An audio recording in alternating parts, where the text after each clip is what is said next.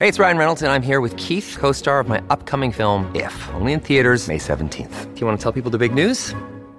All right, I'll do it. Sign up now and you'll get unlimited for $15 a month in six months of Paramount Plus Essential Plan on us. Mintmobile.com slash switch. Upfront payment of $45 equivalent to $15 per month. Unlimited over 40 gigabytes per month. Face lower speeds. Videos at 480p. Active Mint customers by 531.24 get six months of Paramount Plus Essential Plan. Auto renews after six months. Offer ends May 31st, 2024. Separate Paramount Plus registration required. Terms and conditions apply if rated PG. Mr. Chief Justice, the pleas of the court. She called and told me that, you know, I just got a visit from the Hoffman Estates Police and I was arrested for practicing medicine without a license, so you probably should not come today for prenatal appointments. This is Life of the Law. I'm Nancy Mullane. Women are legally allowed to give birth in whichever way they want. But when it comes to who can attend the birth, the law gets tricky. Doctors and nurses are licensed to help with labor, but midwives don't always have that option. It depends on the state, and whether or not the government licenses and regulates midwives can have consequences for the midwife's legal status, the mother's birth experience, and the baby's well being. Here's Renee Gross. A midwife, in its most basic sense, is someone who cares for women before, during, and after they give birth. Midwives' clients feel like they develop a more personal relationship with their midwives and have more power to make decisions about how they would like to give birth. These births can happen anywhere in birth centers, bathtubs, living rooms.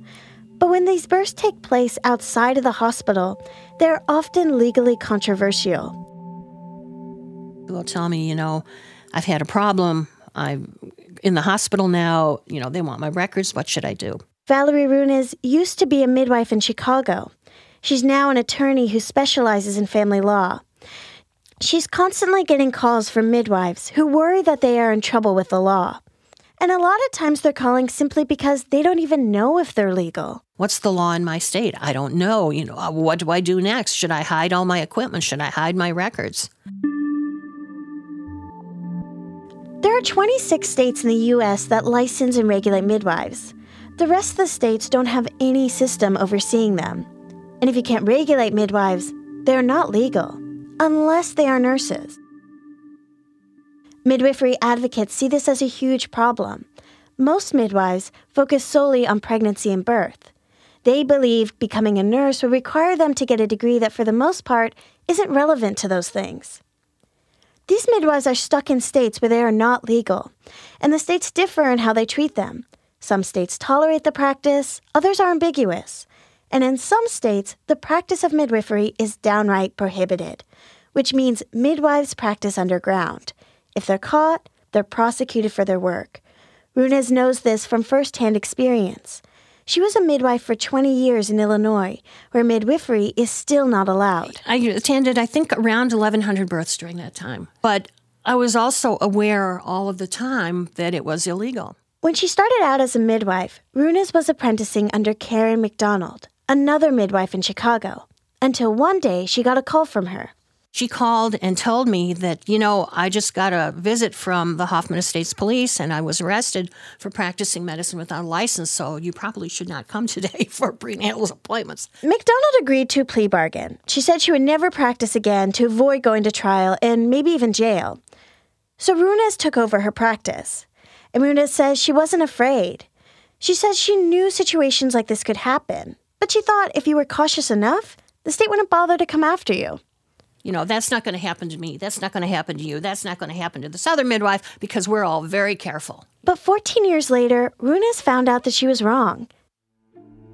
The state did care about non nurse midwifery practice, so much so that they hired a private investigator to pose as a pregnant woman interested in home birth. She called herself Susie Smith. We got a lot of phone calls. I got a phone call. Other midwives got a phone call. Hi, I'm Susie Smith. Um, I'm looking for a midwife. Can you help me? Susie Smith was working undercover for the state. She asked midwives questions about what types of equipment they were using. She inquired about their work.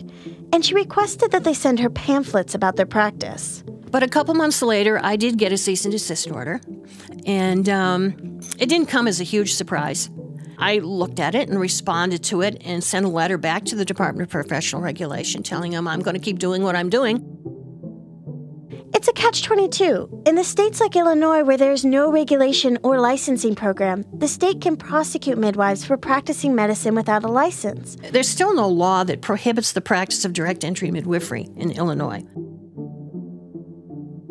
Advocates are fighting for midwives to be licensed and regulated in 22 states. Renee Cramer is an associate professor of law, politics, and society. She says part of the problem to getting regulation is that there isn't just one type of midwife, but many. There are nurse midwives, direct entry midwives, and certified professional midwives, all with various training and certification, which can be confusing for lawmakers. But Cramer says the bigger problem is that for most states, midwife regulation just isn't a top priority. These are very small scale politics. There's not a huge population of midwives and midwife seeking families. State legislators are fighting battles over school funding and technology and um, redistricting. Those things seem much more immediate. Um, they have dollar signs attached, they have much larger lobbies.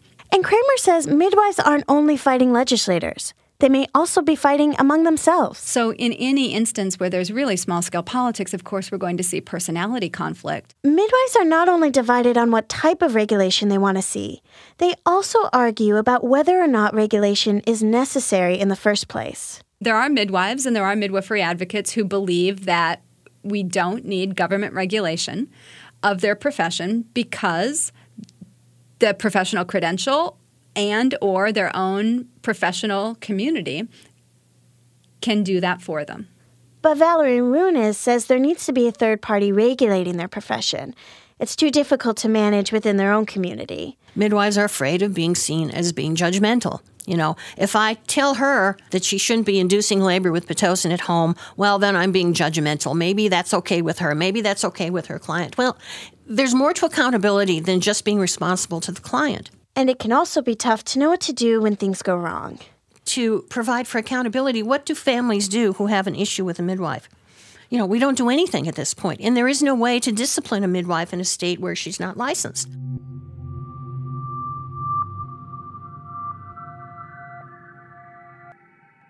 My name's Bambi Chapman. Chapman lives in Massillon, Ohio. She has six children. For her first four children, she gave birth in a hospital. But for her fifth and sixth, she decided to use a midwife. And I thought it sounded absolutely amazing. I was enamored with it. And so I finally, by the time I had number five, I had the guts to say, okay, I'm going to go ahead and do this. That birth went well, and Chapman assumed that the next birth, with her daughter Mary Beth, would go just as seamlessly. When she started going into labor, she called her midwife and kept her updated. Then she went about the rest of her day. You know, I knew I was in labor, wasn't a huge deal, and stayed up all night that night laboring as well. Still kept her posted. Finally, it was time for the midwife to deliver Mary Beth. 4:10 in the morning, I had I had called her and said, "This baby's coming. You need to get over here." But the midwife didn't arrive right away. Chapman started to push, so her husband called the paramedics. He did, called the ambulance, hung up the phone, delivered our daughter, and then in walks medics. The medics didn't have any training in births, so they sat and waited for the midwife. You know, I just sat in the tub and made small talk with the guys. The midwife came a little later and did a newborn exam. Chapman brought up a few concerns she had about Mary Beth, such as floppiness, jaundice, and a lack of rooting reflex. But her midwife said everything looked normal and there wasn't any need for a hospital transfer. Chapman didn't argue. Everyone left and she laid down for a nap. And then an hour later, my husband woke me up, um, had her in his arms, and said, I think she stopped breathing. And I took her from him, and she was lifeless. There was no heartbeat, there was no breath, no anything. Chapman rushed Mary Beth to the hospital, but it was too late you know, I don't remember a whole lot of the things that were said to me aside from when they let me know that they'd given her that second shot of epinephrine, but she wasn't responding. And, you know, I knew there wasn't much they were going to be able to do after that. And shortly after is whenever they pronounced her. Chapman tried to bring a wrongful death suit against her midwife, but no lawyer would touch her case.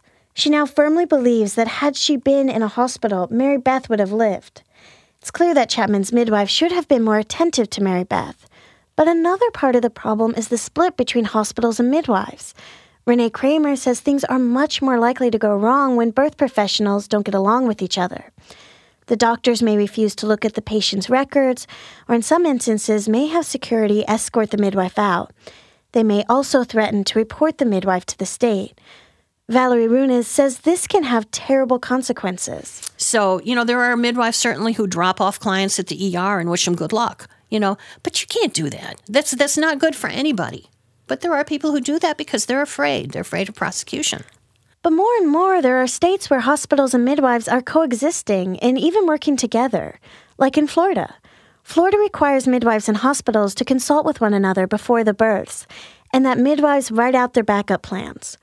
Florida has clear rules and expectations for midwives and has been licensing them since 1992. And I was one of the first midwives licensed in Florida in 1994 because I was a foreign trained midwife.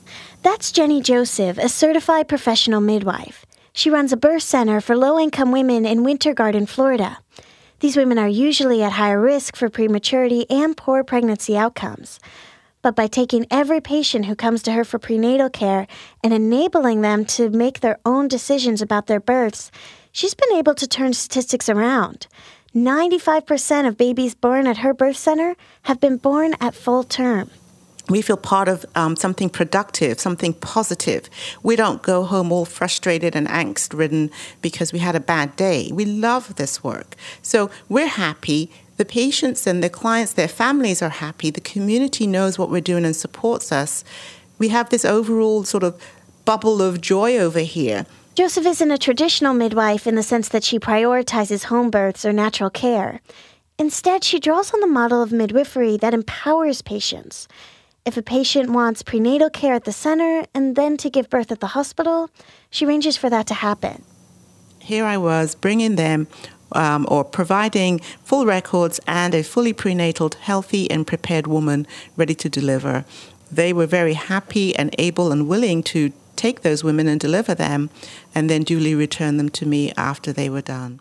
These low income women usually wouldn't be able to afford Joseph's care. But since midwifery is legal in Florida, it is mostly covered under Medicaid. Midwives in other states are far from getting covered on insurance. They're still working on becoming legal and regulated. In some states, midwives may even be gaining some ground.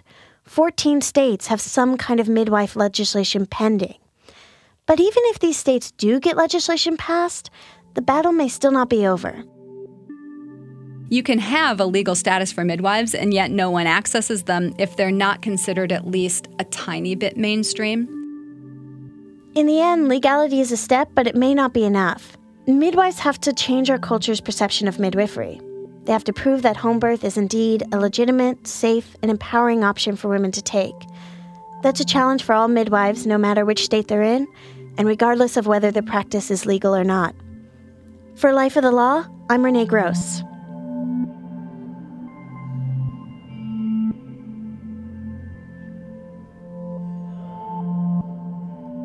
This episode was edited by Ann Heppermann and Pat Walters, with sound design and production by Caitlin Prest. Howard Gelman was our engineer.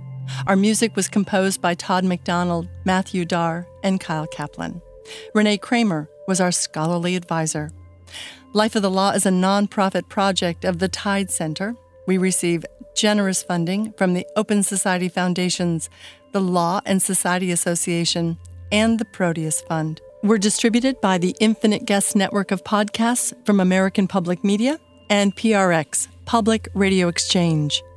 If you're new to Life of the Law, visit our website, lifeofthelaw.org. I'm Nancy Mullane. Thanks for listening.